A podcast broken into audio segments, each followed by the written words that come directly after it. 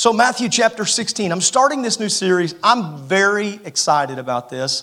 Um, I want to talk about why I love the church. And, and I want to say my church, but I really want to say his church.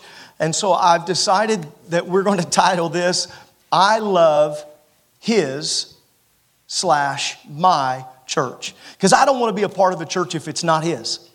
I don't want to be a part of a church if I, if, if I don't feel ownership, if I don't feel like I, I can belong. But before I can feel ownership, I've got to know that He purchased the church. So, Matthew chapter 16 is where we're starting. I'm going to say a, a quick prayer because once I start teaching, I'm just going to stay right in that vein. And uh, I thank Sister Denny, I appreciate her uh, Brother Neil, all the team that's working behind the scenes, our cameramen that are making this happen.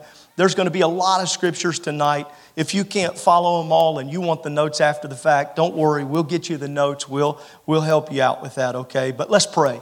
Lord Jesus, wherever they're at, maybe they're uh, sitting outside in a, in a vehicle watching on a phone. Maybe they're in the basement. Maybe they're in the bedroom. Maybe they're just all gathered around in the living room. I'm not sure the place, but you do. If you know every time a hair falls from our head, if you're concerned with the sparrow when it falls, then you certainly have your eyes on every member of Calvary Tabernacle. Those that uh, tonight maybe have been a little bit overwhelmed, and maybe some that are battling sickness, I pray that you'd put health into them. I pray that you'd put strength into the minds of those that have been overwhelmed, maybe battling some trepidation during this time. But right now, I pray that you would anoint me to minister what I feel as we launch into this new series, as we talk about loving the church. I believe it's your desire. If we're going to be like you, we're going to love the church because you loved the church enough to purchase it. I pray you'd help us tonight as we study through your word. In Jesus' name, amen. Matthew chapter 16, verse 18 is where we're starting.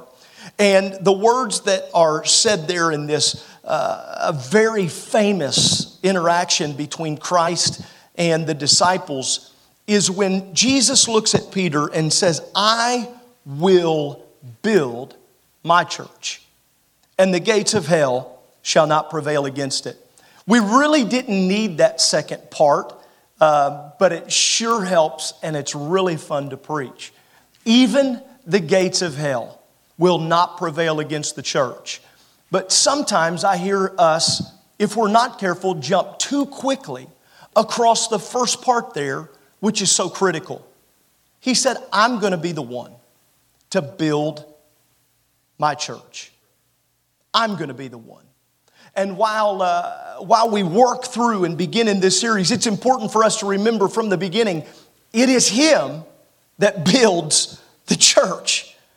Of all the recorded words of Jesus, this, this has to be one of the most powerful sets, the most prophetic declarations. I will build my church. And then for good measure, and the gates of hell shall not prevail against it.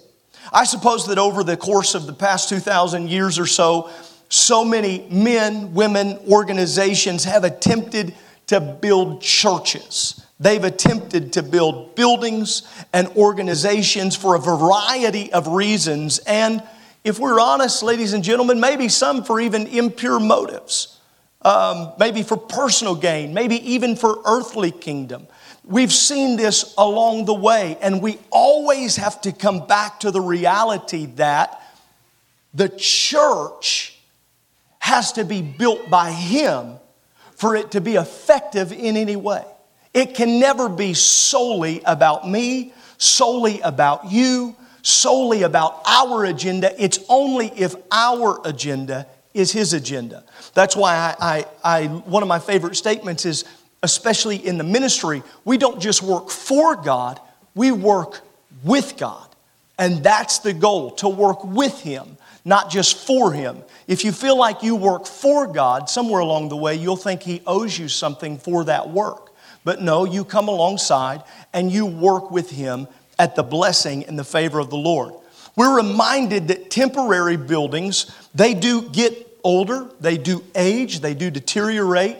We all would remember the devastating image, and you would see of April from last year when Notre Dame, there in Paris, France. I've been privileged multiple times to be there and step into this beautiful building. And it was devastating to see uh, the, the fire as it was ripping out of the ceiling and, and engulfing the steeple. I, I, I was almost overwhelmed to sit and watch. But I remember, I remember in this moment, in this place where I, I found myself reminded the church is bigger than a building. The church is greater than structure, it's greater than, than, than drywall and wood and pews and steeples. We, we have to be reminded right now during COVID, during online church, the church is bigger than a building. It's bigger than just the four walls, as it were, of a structure. But the church is made up of you and me. Right there at your address where you receive mail and all the bills you don't want and the random checks that maybe you do. Right there is where the church is. Yes, I thank God for the structure of the church. You've heard me preach on that. But the foundation of the church, which we're going to talk about tonight, which was purchased by his blood, is made up of his people. Psalms 127, verse 1 it tells us, except the Lord build the house, they that labor, they labor in vain to build it. I don't know how you feel tonight, but I'm sure you're just like me. I don't like the thought of working in vain. And I tell you, ladies and gentlemen, as we're launching kind of towards the fall as a hopefully a, a, wave goodbye very soon to COVID, and as we launch into this series, as I preached about prayer at the foundation uh, being laid here just a, a, a Sunday night ago, two weeks ago, I want to make sure that as we launch into this, this series, we are reminded yes, I love my church because it's His church. And unless He builds it, everything we do is going to be in vain. So, the first point I want to really talk to you about tonight is that His church, my church, is God built. Right there, go ahead and write that down in your notes or in your phone, wherever or however you're taking notes tonight, because it's a critical point that His church, my church, that I love and that He loves, is built by Him. Go ahead and repeat after me and say this out loud. I don't want a man made church. That's exactly right. I don't want a man made church. I don't want a church where we uh, have great structure and we have uh, great things. No, don't get me wrong. I want great structure. I love it when the singers sing on key. I, I love it when the musicians play in tune, when they've practiced to give their best. But we don't want a church that people have to think that it was manufactured by the hands of men and women. That's not what we're after. We're after a church that rests on the foundation of Scripture and the power of Jesus Christ. Then the people come in with that plan, and that's what makes it powerful. That's when His church becomes my church.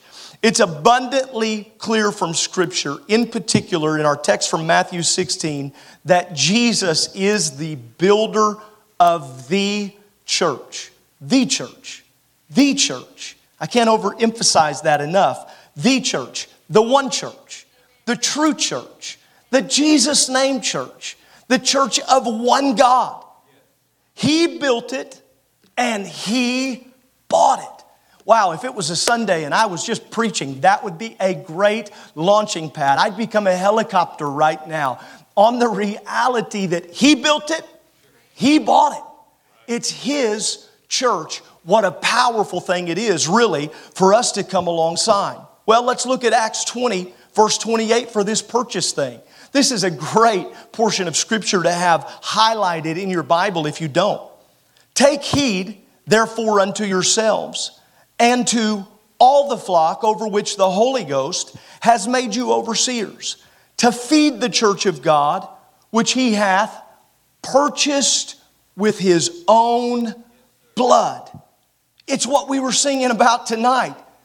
We weren't singing that because those are lovely or cute lyrics. And the truth is, ladies and gentlemen, if you think about them, those are horrific lyrics but they are powerful in the reality of what they mean for us that He and He alone purchased the church. That's why we guard who we try to please in the way that we live. We're trying to please the one who died for us and who purchased the church with his own blood. So the reality of the scripture goes on when man builds anything. Uh, uh, here we have to understand that, that he's made us overseers of the church which he hath what? Purchased with his own blood.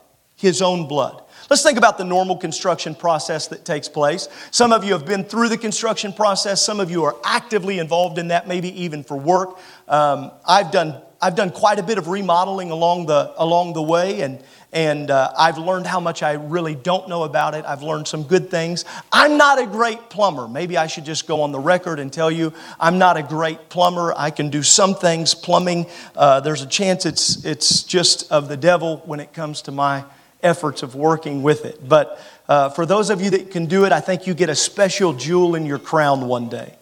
There's an architect who designs it, there's a general contractor involved in the building, there's suppliers that are involved for providing materials.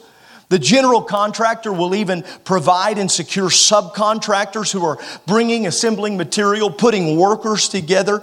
And then you're going to have those people that finish. Uh, when it comes to drywall, I have the ability to rough it in. But when it comes to that finish, that artwork, and, and then a lot of times there's investment that comes even from another outside party, and it, it works very differently. That, that's just kind of the way. I, I would tell you that when it comes to a building program of any sort, in natural building, there's a lot of different elements at play. Well, ladies and gentlemen, you know, just like I do, there's no difference there when it comes to the church in the regards that it takes a lot of people. And that's part of what this series is going to be about. We're going to talk about getting everyone that wants to and everyone that is willing tightly knit into the body. You have something great to give to the kingdom of God. And we want to see that utilized at Calvary Tabernacle. I don't want any person to have to say, well, there wasn't really a place for me to get involved. Ladies and gentlemen, there is a place for you to get involved. There's a place for you to plugged in, get plugged in, and that's where we're going in this in this series. But when it comes to the church as a whole, it's important to remember that Jesus Christ is the designer and the architect. He was, according to Revelation 13 8, the lamb slain from the foundation of the world. He, he, he had a plan in place to purchase from the beginning. He's the supplier of the right materials. Philippians 4 19, but my God shall supply all of your need according to his riches in glory by Christ Jesus. He's not just the beginner, and He's not just the ender, not just the finisher. Hebrews 12, 2, He's the author and the finisher of our faith. What a great, what a great thing it is to know that if God starts a process, God's going to finish the process. And I think all of us would agree um, it's, it's us who gives up early, not God. it's us who too often we walk away quick when the Lord is still trying to work us forward. The fact that Jesus Christ is in control, ladies and gentlemen, really it should relieve a lot of pressure for us. You should be able to just relax a little bit in that. It doesn't make us sloppy, uh, uh, it doesn't mean that we can just be lethargic or apathetic. No, but it should allow us to relax and take a little bit of pressure off of us that we are not responsible for making the church powerful. Woo! I can tell you as pastor, that takes an enormous amount of pressure off me, knowing that at my very best, I cannot produce the power of His Spirit. That is entirely up to Him. He is, however, going to take care of the church. That's why I feel so good about it. Number one, I'm not in control of it. He's the builder, He's the author, He'll be the finisher of it. He's going to be the same and consistent through all of it. And the great news about this is He wants the church to thrive. So much, in fact, that in our opening scripture, He said the gates of hell aren't going to prevail. What does that mean? That does not just mean that you, as a member of the church, thrive when you're here in this building. Yeah, but we're an online church. Yeah, but you were the church when you walked out. I believe that the angel of the Lord can be drawn right to your house this very night.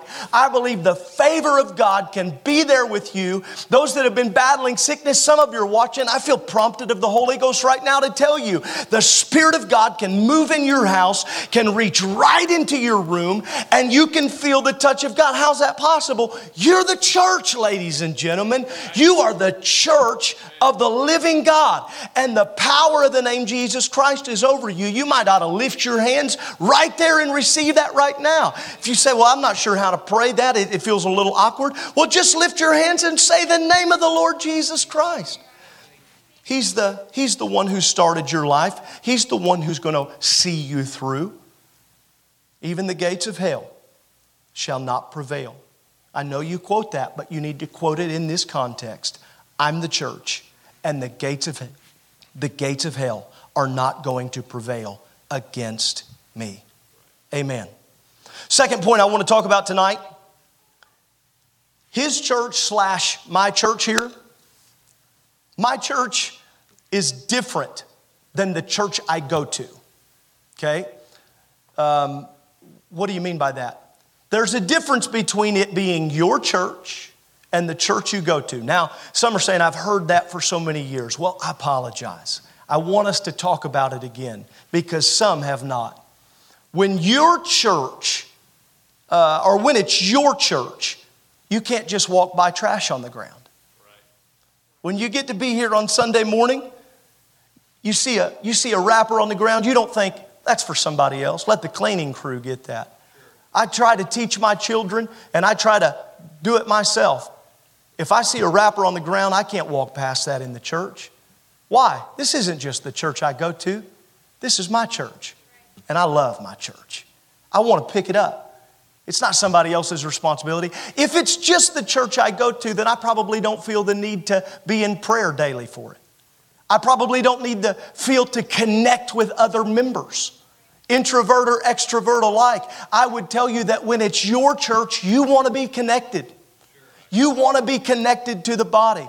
You're not looking for ways to stay away, but many of us that are watching tonight, we can't wait to get here on Sunday morning. I know there's been some uh, uneasiness. I recognize there have been some, some, it's a unique season, ladies and gentlemen. We have to identify that. But we should be longing, if we're physically able, longing to be at the house of God. Why? That's my church. When you hear about Fletcher Avenue, it lights something up inside of you that maybe the average person, it wouldn't do anything for them, but but to you, that's my church because that's his church. And that's how you feel about it. Uh, you feel the need to, to pray for other members of the church, for those that are sick. You see the name on the board. You, you, you recognize, you hear through the grapevine or, or now commonly known as Facebook about the sickness of someone. It's not just for you to share the news. Here's my, here's my plea with you as pastor if you're quick to share it on Facebook, make sure you shared it with God first. Make sure that you shared it in prayer, that you took time and you prayed over them. Why am I invested in the teaching as a, as a saint, as a member, as a part of Calvary Tabernacle? Why am I invested in teaching? Why am I invested in preaching? Why am I invested in worship? Because this is my church. Go ahead and say it right where you're at. It's my church. I feel ownership. And, and, and I guess this would be my question. If everybody at Calvary Tabernacle, if everyone, think about this filter, if everybody at Calvary Tabernacle acted like you, prayed like you, gave like you, worshiped like you, what kind of church would Calvary Tabernacle be? Some of you would be listening to this right now. You're watching along and you say, hey, back up off my shoes a little bit. You, you know, you're getting heavy. Uh, but the reality is, I'm talking to me and letting you listen. That's why I'm committed to be a, a worshiper. I'm committed to giving. I'm committed to giving not just of my finances, but of my time and of my energy and of my prayer and of my intercession. Why? Because I love my church. Because this is His church and He loves His church. How would, how would man do it? Scary, really, think about. How would man build the church? I got to walk over here and grab my water. I'm going to tell you if, if man was building the church, I'm afraid, I'm afraid we might do it with a skewed perspective. Because if we were very honest about it, I don't think we would have started the story, the story of Christ, the birth, the, the manger. I've heard it said all my life. I don't think we would have started things the way we do because we think of things a little more plush. We think of things a little nicer, a little easier road. And so if we were trying to build the church from the beginning, from the ground up, I fear the predictability of, about it. But let's just try to put that into a modern context rather than the inception of the church as a whole. Let's just think about a modern, a modern day individual, maybe a pastor in some city. I, I work with uh, our North American missions team all the time and talk to them, and, and we try to help them with finances through youth ministries. And so let's take the average North American missions pastor that's been given a, a, the opportunity for finances in a city. What's he looking for? He's probably going to be looking for a pristine piece of property. He wants some high visibility, a place on a main intersection if possible. He wants great traffic. He, he, he's going to try to be maybe the perfect pastor. He probably would love to design that church with perfect people people that never that never go flat when they're singing. People that never never miss service. People that walk in their their families all together. There's never been any any trouble with them. And, and maybe if the average person tried to line all this up but ladies and gentlemen if if we do this almost every one of us is going to be excluded real quick. We, we would not even fit in the church that many people would design. The church is not designed for perfect people, it was purchased by a perfect God for imperfect people. He said, Brother Carson, yep, I, have got all these things in my life, I've got all these things in my background. That's what makes your worship so powerful. When you come in here, and on Sunday morning, I hope you're, I hope you're able to join us and do this. And, and they begin to lead in worship, and, and you lift your hands. Imagine what it does to hell when you lift your hands. Let me give you one even more than that. What if you don't wait on Sunday and right there in your home right now, because you love what He's done for you, you threw your hands up right now and magnified God because you're not perfect outside of Him and you don't have it all together without Him.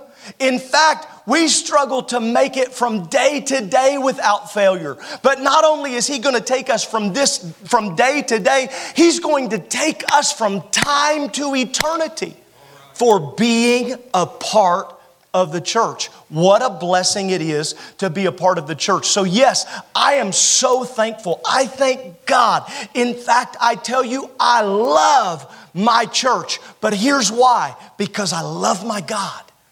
I love my church because I love my God. I love my church because it's filled with, with people who recognize they don't deserve to be here.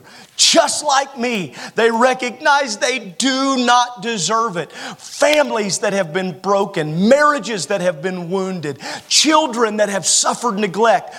And, and by all rights of society, so many should carry so much more baggage than you do. But the cross we were singing about earlier is where you found the blood to wash every one of those sins and every one of those problems. And so you're able to walk around with your head held high, not in arrogance from your own ability, but in the power and demonstration of the Holy Ghost, recognizing I'm a part of the church. And what a powerful thing it really is. Thankfully, He's God and I'm not. thankfully, no offense, thankfully, He's God and you're not. The beginning of a proper worldview starts with that reality.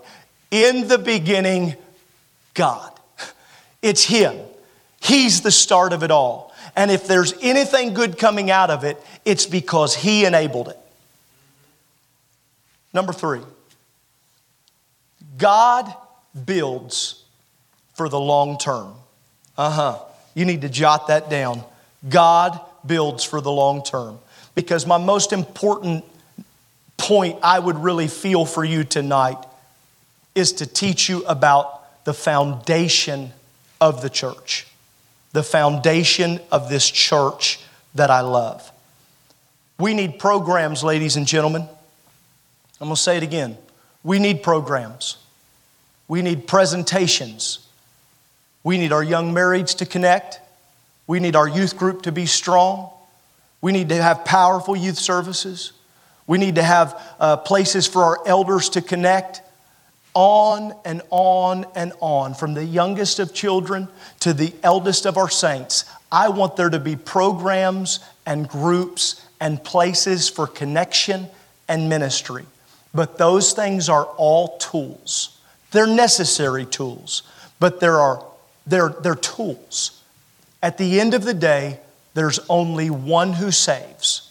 And it won't be a program, it won't be a tool, it won't be a catchy slogan, it won't be an updated website, it won't even be a new podcast, unless on that podcast somebody hears about the power of the name of Jesus Christ. Acts 4:12 tells us, "Neither is there salvation in any other, for there is none other name under heaven given among men whereby we must be saved." God's plan for the church, his church, is his people. It was, it is, and it will be people turning from sin to him being baptized in His name, repenting of their sins, being filled with His Spirit, but not stopping there, becoming witnesses of Him. But I want to tell you something, ladies and gentlemen. I think living a Christian life is meant to be living an overcoming life. Living with joy and peace and strength. I want to take you to the Old Testament prophet, Isaiah chapter 61 that we would later read Jesus. He would be, he would be speaking from it in, in the Gospel of Luke, we could read later. Isaiah 61 The Spirit of the Lord is upon me, because the Lord hath anointed me to preach good tidings to the meek, bind up the brokenhearted, liberty to the captives, the opening of prison to them that are bound, to proclaim the acceptable year of the Lord and the day of vengeance of God to comfort all that mourn, to appoint unto them that mourn in Zion, to give them, watch this, beauty for ashes, the oil of joy for mourning, the garment of praise for the spirit of heaviness, for they might be called the trees of righteousness, the planting of the Lord. Why? That he might be glorified. That he might be glorified. The church and the members of the church are meant to bring glory to God.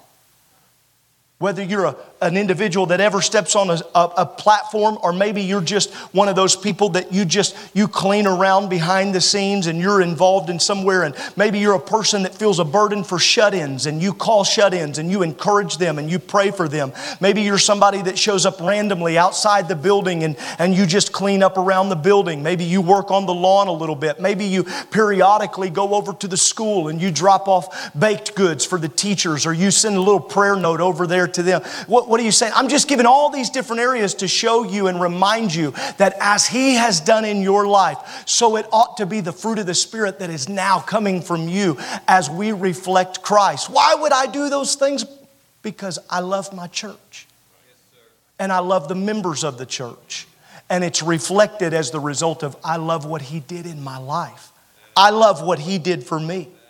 He transforms the sinner. Mm. He delivers the bound. He rescues the lost.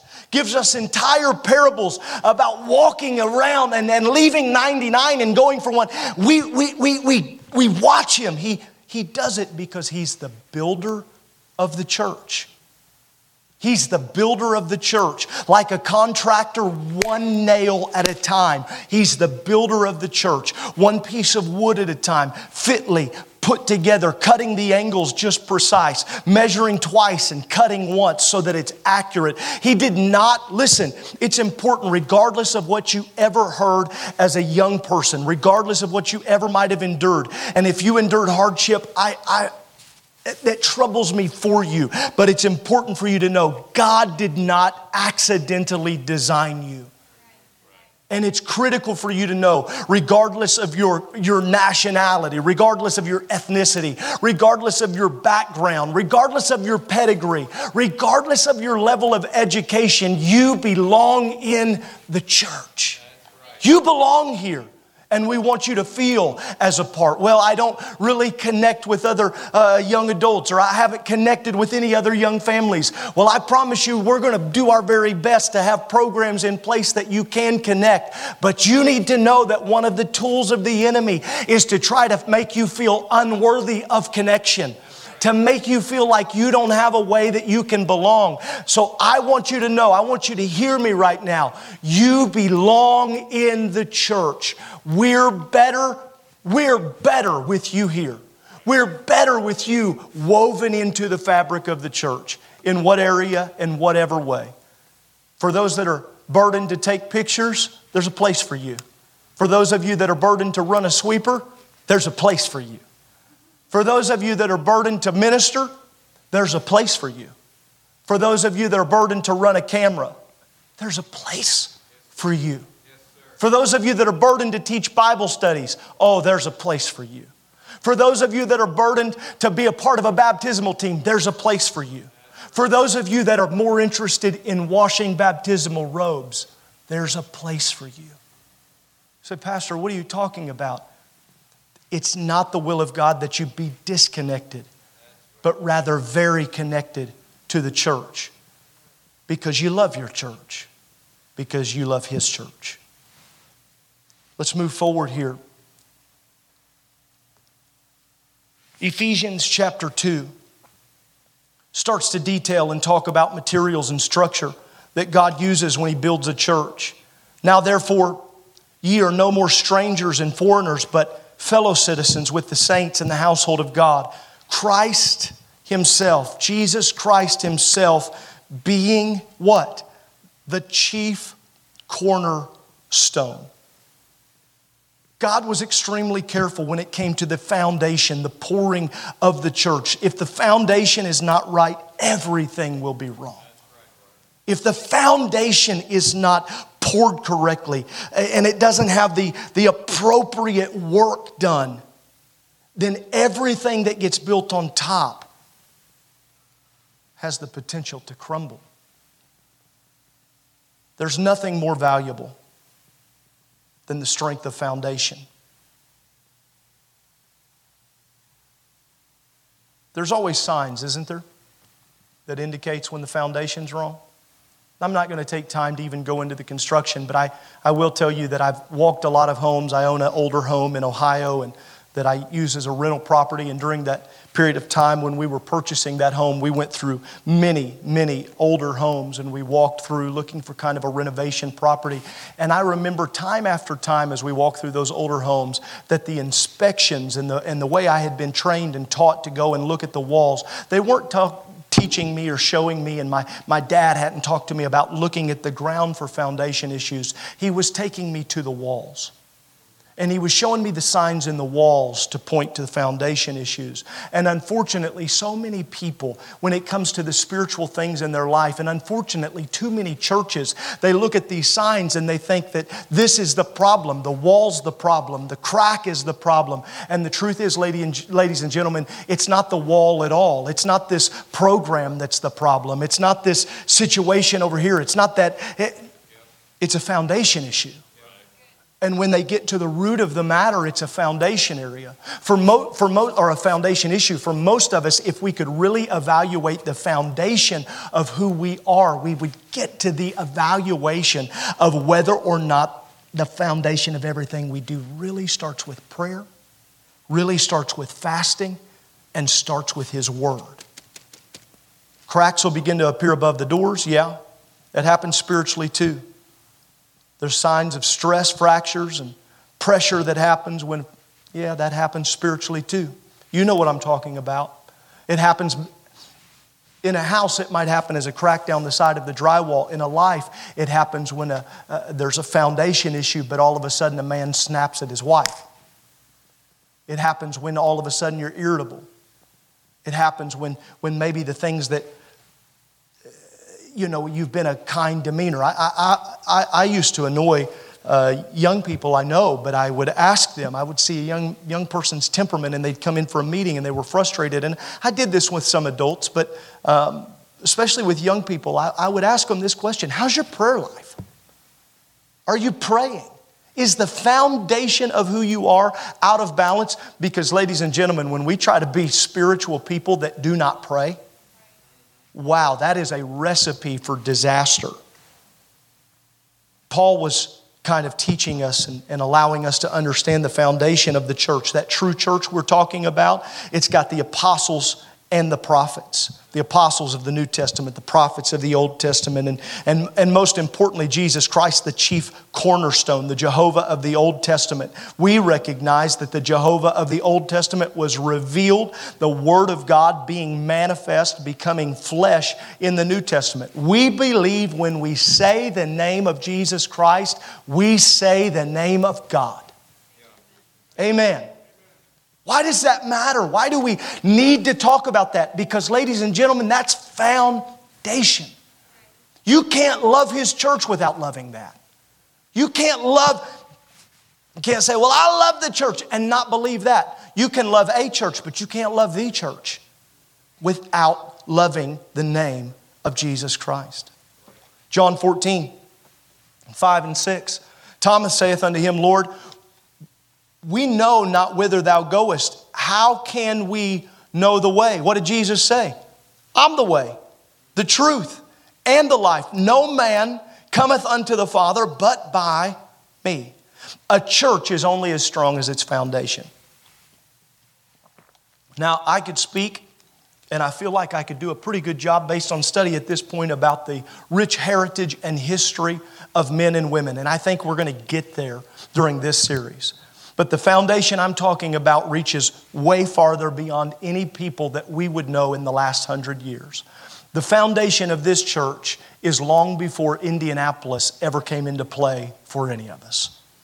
A church is as strong as its foundation, and so that's why I take you and tell you that if we're going to be anything, we're going to be founded on this word. We're going to be founded on the word of God. 2 Timothy chapter 3, verse 16 and 17, all scripture is given by inspiration of God and is profitable for doctrine, for reproof, for correction, for instruction in righteousness. Now, I want to stop for a moment and I want to talk just about those things, and I'm not going to take a long time, but for most of us, those are not real great words, okay? Uh, inspiration of God, yes, that's awesome. That's something to shout about. That's something to write a song about. But then he goes straight on.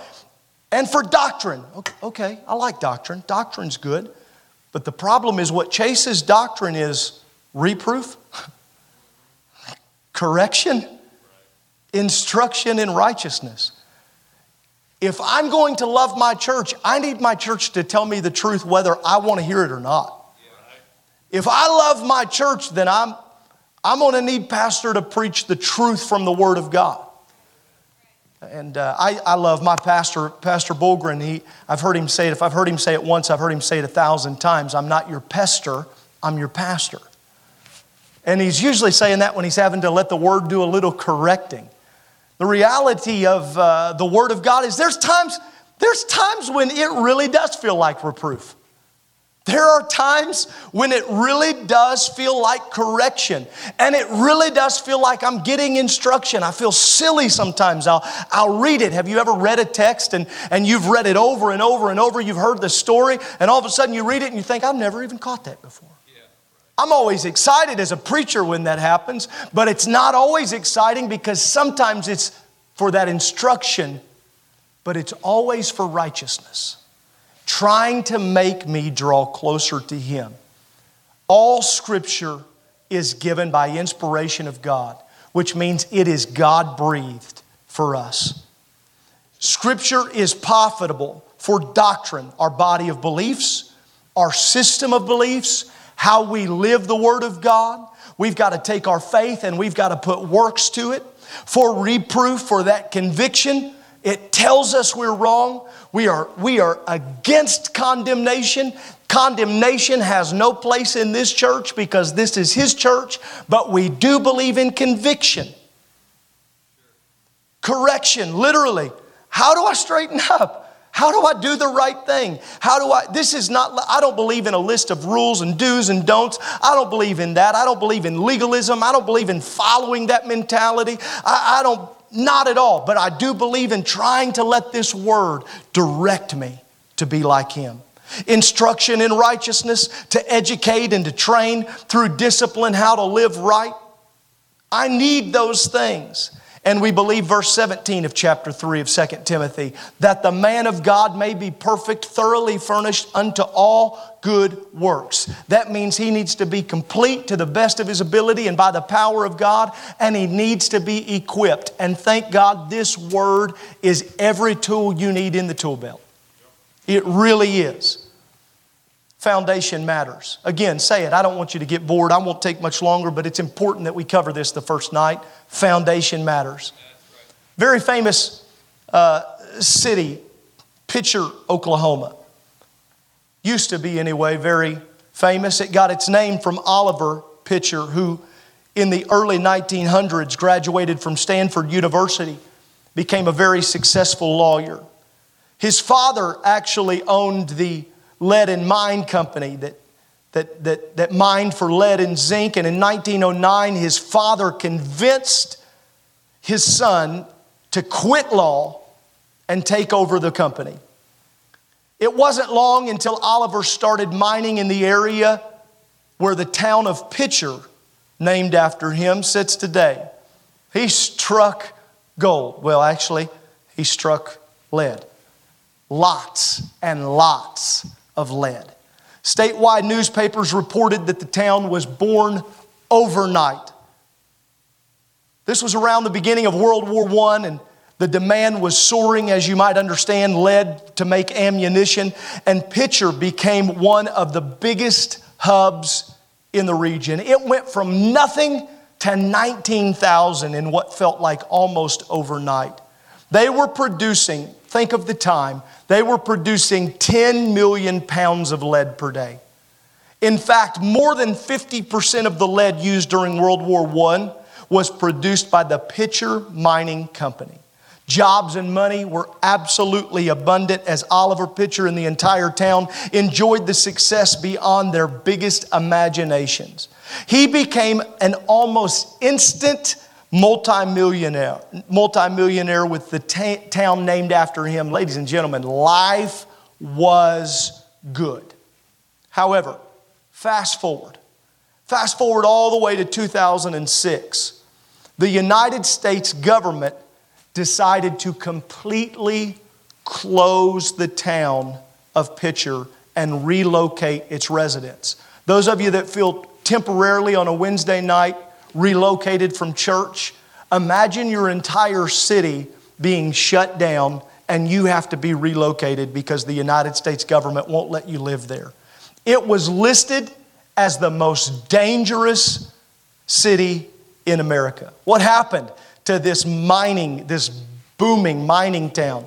Two major problems, okay? Number one, when the miners pulled the lead out of the earth, it had to be separated from the limestone rock that surrounded it. And all of this leftover rock was piled into mountains around the town, some of them 300 foot high, miles of uh, uh, piles of limestone that are still sitting there, many of them today. By the time that the mine, mining had ceased, there were 30 piles totaling 178 million tons. Over the time, this lead poisoned the water supply, and the water itself could not even be drank. Second major problem the miners removed large parts of the town's subsurface beneath the ground, which caused much of the city to be in imminent danger of caving in. Many sinkholes, giant sinkholes, began to open up around the town. The, the ground in Picher, in a statement in a book, Seth wrote, The ground in Picher is so dangerously thin, it could cave in at any moment. He said, I remember walking through the town and some of the most dangerous areas. He said, I was literally terrified walking around. I remember trying to relax my hands because they were shaking so badly. All I kept thinking is the earth could open up at any minute, it could swallow me, and no one would even know. At one point, my foot went through the ground. I fell to the ground thinking I was going to go into a cave and I was going to die.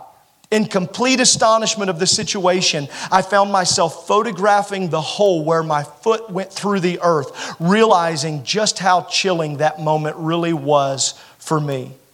One phrase in his book said, The lead mining that once made the fortune of Picher, Oklahoma, eventually created so many sinkholes that no one could safely live there. Broad story summarized is this they took everything out of the ground without considering the foundation they were living on. Too quickly and too easily treating church as if it's the fix all will leave us in a place where the foundation can crumble. I heard from a pastor not long ago that pastors a wonderful church here in North America. He said, It's unbelievable to me how many people during the COVID pandemic, during the time where we have lost communal gathering, it's unbelievable how many people have lost out in their relationship with God. He said, Brother Carson, they're not even returning now that service is open. We have people that are not coming back. He said, And I know I've realized all along it's a foundation issue for them. Ladies and gentlemen, as we launch this series, I hope for the next month we're saying over and over, I love my church. I hope that we're not just telling one another and we're not just telling God, but we're telling others that we come in contact with. I love my church. You, you've got to come and visit my church. Come be a part of Sunday. And, and, and I think we ought to be tuning people into the online services and, and sharing about it. But, but more than buildings and programs and, and tools and renovation. And, and I love my church because I love my God. And it drives me to prayer every day. It drives me into the Word that makes me want to be like Him. I'm not excavating the foundation thinking that the structure of a building can fix every little problem. Do we need the church? Absolutely. Is it important that we come together? It's not just important, it's biblical. That's why I want to be in here on Sunday morning. Those that are able to be here, we're going to be here. We're going to worship. We can separate and we can absolutely worship God. And I'm going to tell you, ladies and gentlemen, every one of us that come in here on Sunday morning, we're going to have a reason to dance. We're going to have a reason to celebrate. The fact that He's given us health and He has kept us, and we've got a reason to worship Him. But it's not the building. It's not the building. The foundation of why I love the church is because He gave me this word. And He allowed this word to be hidden in my heart. He allowed this word to reveal to me that there is one God and His name is Jesus. And I cannot expect a faulty foundation to hold me up if I excavate pulling things out, thinking that it's the structure alone that will save me. So, do I love my church? Yes. But I love my church body, I love my church family. We want to keep you safe, we want to see you healthy. We want to see you thrive. I, I, I, pray that God will bless you. I want to pray over you right now before we end here tonight. I want to pray that God would allow His Spirit to minister to you in your home and that you would feel the presence of God. Lord, I love you and I thank you for our time in your word tonight. I thank you for every man, woman, every young person, young adult that's taken the time to tune in. For so many during this season, they are uh, dealing with uh, so many different thoughts and so many different situations. Some have battled grave sickness, some have uh, uh, not felt any effects of it, some have been uh, quite nervous, and others haven't felt much at all. It's been such a different time for so many people. But what unifies us is you. We are not unified by COVID. We are not unified primarily by where we live. We are not unified primarily by what we look like. We are unified by you. And I'm praying your spirit would go into every home. I pray that it would be in every home of every individual that's watching, that's listening. I pray that the Holy Ghost would help them to surge forward and that they would re-ensure that the foundation of the Word of God in their life is strong. That they would re-ensure that the foundation of prayer is strong. Because the foundation of loving our church happens from loving you. And I cannot love you if I don't long for prayer. And I cannot love you and not long to let your word speak to me. So I pray that you'd help us as we launch on, as we move forward, and bring everybody. I pray you'd give us a wonderful crowd of people here on Sunday morning coming to serve you and worship you, those that are able, in the mighty name of Jesus Christ. Amen. God bless you. Thank you for tuning in and being a part of this Wednesday night online Bible study. For those that are able, we sure look forward to seeing you here Sunday at 10 a.m.